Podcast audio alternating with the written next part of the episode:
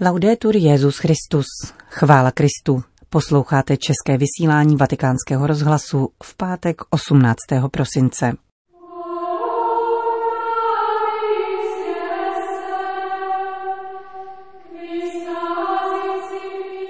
Když se ze společnosti vypuzuje Bůh, člověk záhy ztrácí sebe sama, řekl papež František při audienci stipendistů teologického studijního roku. Na hlavní vánoční svátky mohou kněží denně sloužit až čtyři mše svaté, rozhodla Kongregace pro bohoslužbu a svátosti. A v druhé části pořadu uslyšíte homíleji otce Pavla Ambrose k Evangeliu čtvrté neděle adventní.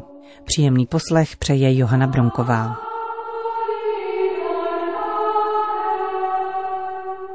Zprávy vatikánského rozhlasu. Vatikán.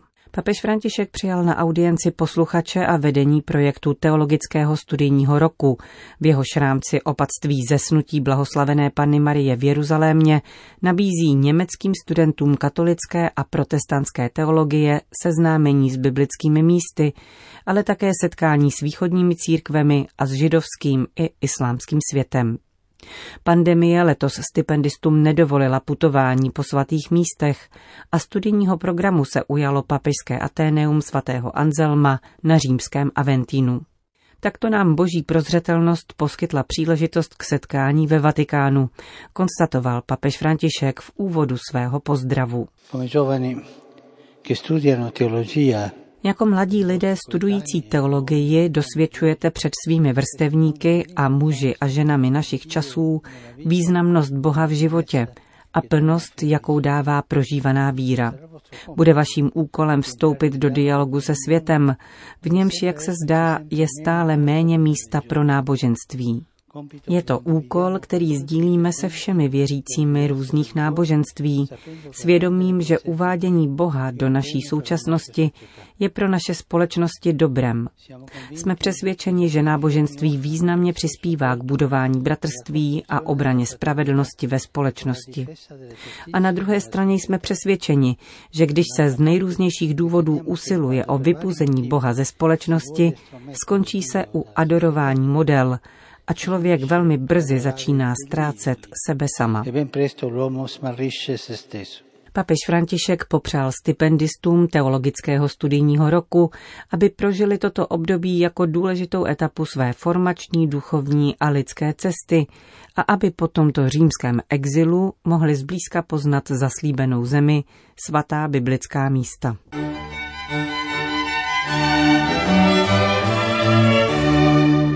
Vatikán.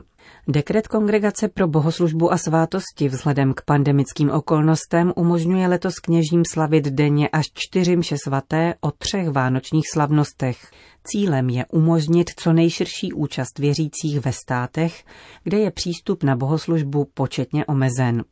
Vzhledem k situaci vyvolané rozšířením pandemie a z důvodu všeobecného trvání nákazy tzv. COVID-19 stojí v dekretu podepsaném prefektem kongregace kardinálem Sarahem a jejím sekretářem arcibiskupem Rokem a díky pravomoci, kterou této kongregaci přisoudil svatý otec František, udělujeme rádi místním ordinářům možnost, aby letos ve vánoční době povolili kněžím svých diecézí slavení čtyř mší o slavnosti narození páně, slavnosti Matky Boží Pany Marie a slavnosti zjevení páně, pokud to budou považovat za nezbytné ku prospěchu věřících. Čteme v dekretu Kongregace pro bohoslužbu a svátosti. Vatikán. Papež František je znepokojen situací v Bělorusku. Do Minsku proto vyslal arcibiskupa Claudia Gugerotyho, současného nuncia ve Velké Británii, který se včera dopoledne sešel s prezidentem Alexandrem Lukašenkem.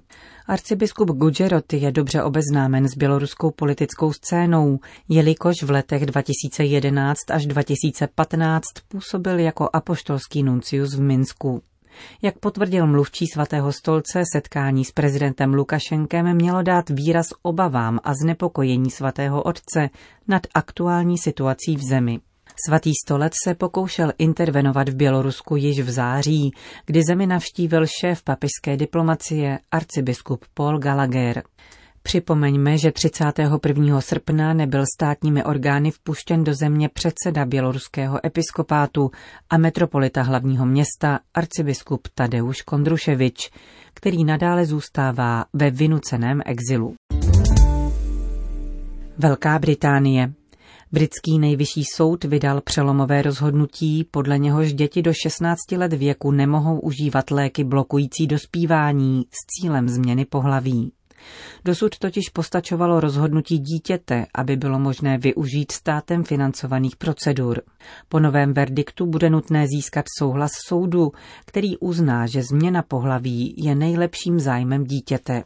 23-letá Kýra Bell a matka 15-leté autistické dívky zapsané na seznamu kandidátů pro změnu pohlaví obvinili čelní britskou nadaci, která se v této věci angažuje. Jde o Tavistock and Portman NHS Foundation Trust. Kira Bell začala užívat léky blokující dospívání ve věku 16 let, poté co se rozhodla, že chce být mužem. Ve 20 letech se podrobila mastektomii, tedy odstranění mléčné žlázy. Dnes se stala odhodlanou bojovnicí proti tomu, aby dospívající děti mohly v těchto věcech rozhodovat. Na vlastním případě ukazuje, že nejsou dostatečně zralé k tomu, aby dokázali plně pochopit následky svého činu. Samotný farmakologický proces směřující ke změně pohlaví působí v organismu nezvratné změny. Kira Bell proto obvinila britský zdravotní systém z absence garancí chránících děti. Je vysoce nepravděpodobné, stojí v soudním výroku, aby dítě ve 13 letech bylo kompetentní k vyjádření souhlasu pro podání léků blokujících dospívání. Lze pochybovat o tom, že by 14-leté nebo 15-leté dítě mohlo rozumět a zvážit dlouhodobé riziko a důsledky podávání léků blokujících dospívání. Konstatuje britský nejvyšší soud. Katolické združení lékařů zdůraznilo, že soudci uznali existenci neznámých potenciálních ohrožení spojených s tak dalekosáhlým zásahem. Neexistují důkazy o tom, že by zásah, který posiluje nebo potvrzuje preferované pohlaví na místo pohlaví určeného geneticky a biologicky, byl nápomocný či v skutku bezpečný. Dosavadní bádání naznačuje, že zásah potvrzující pohlaví nesnižuje úroveň depresí, užívání narkotik, sebepoškozování a sebevražd mezi lidmi zasaženými pohlavní dysforií. Čteme ve stanovisku Katolického združení lékařů ve Velké Británii.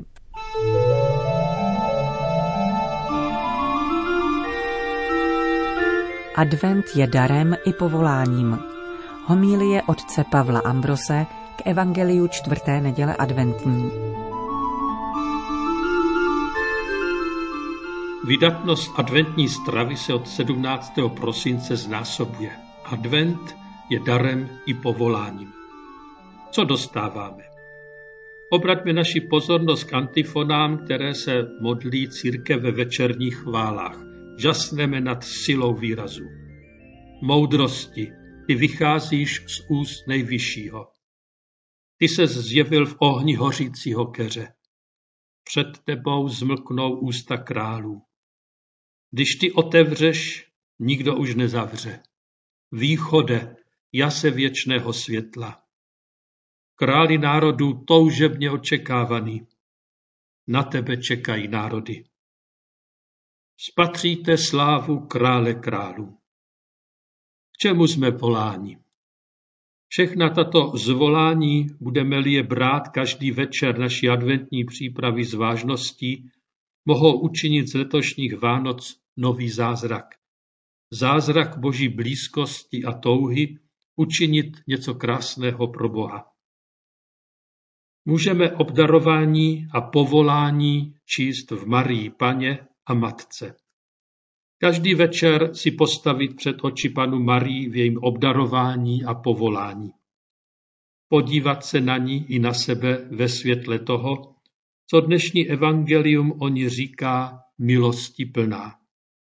Staví vše do nového světla, ve kterém najdeme správný zorný úhel nahlížení. Bůh hraje hlavní roli na cestě člověka ke svatosti. Pokud je Pana Maria plná milosti, znamená to, že je neustále otevřená Božímu působení. Skrze tuto milost se dovršuje dílo Boží v člověku. Připravuje lidskou osobu na tu velkou událost. Milost rovněž umožňuje Marii všechny své síly nasměrovat k božímu působení. To je možné jen v nefalšované synergii. Tento titul plná milosti je darem a povoláním zároveň. Když se díval Bůh na její budoucí mateřství, připravil a uspořádal v člověku Marii vše tak, aby mohl svůj plán spásy pro celý lidský rod naplnit. Toto uschopnění je dvojího rázu. Za prvé, v lidském je připravováno vše pro božské. A za druhé, Bůh vložil ochranou hráz mezi působením zla a člověkem jako takovým. Tímto jediným skutečným zlem, které má Bůh na mysli, je neochota svobodně přilnout k pánově vůli. Svobodné přilnutí je pro dílo vykoupení nepostradatelné. Důraz je postaven na svobodné pronikání božského. Každý dar a každá přijatá milost je povoláním, naší účastí na božím díle. Není dílem naší dokonalosti. V životě neexistuje něco jako přímočará linka za úspěchem. Maria musela přemýšlet o událostech, které se odehrály v jejím srdci až později. Musela se je pokusit přečíst zpětně z hlediska událostí, z hlediska, ze světla, které všemu pozdějšímu dalo počátek. Existují porodní bolesti budoucích dějin. Záleží na tom, kam se díváme. A snažíme se pochopit zážitek, který je obtížné nejen žít, ale také vnitřně prožít. Duchovním významem panenské existence je přivítání života, které není naším dílem, je událostí podle božího vidění, je obdarováním a povoláním, vnější pasivitou i vnitřní aktivitou. Lidská zranitelnost přitahuje boží moc a slávu. Bůh prostřednictvím anděla Marii řekl, že její syn bude veliký a bude nazýván synem nejvyššího. A dítě, které se narodilo v nejisté situaci, zcela o samotě, se tomuto proroctví zcela vymykalo. Žilo skrytým životem po 30 let. Prožívalo jako dospělý muž všední život řemeslníka až do chvíle, kdy dítě, nyní muž, vystoupilo a střetlo se s potentáty své doby. Všichni viděli, že tento muž prohrál. Bůh však viděl vše zcela jinak, v jiném světle. Vždy Kristus zůstal synem. Vždy zůstal dítětem Božím. Denně dostáváme milost a množství darů, jež neumíme ani pojmenovat, přesahují nás. Světlo přichází od Ducha Svatého pro život, který se nejvyšší možnou měrou uskutečňuje přilnutím, láskou a životem v Bohu. Toto světlo nás činí svobodným před světem a před dějinami. Pana se nechce líbit světu, ale svému ženichovi. Je obdarována i volána. Prožíváme paradox. Zříkáme se toho, co máme, abychom to získali novým způsobem. A křesťané s panenskou duší mají ve světě co říci, protože jsou od světa, jak jej člověk zneužívá a nechává se zneužít osvobození. Svoboda je darem i nejznešenějším povoláním nás svěřené.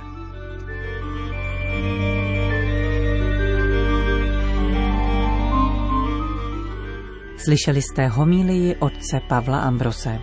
Končíme české vysílání vatikánského rozhlasu. Chvála Kristu, laudetur Jezus Christus.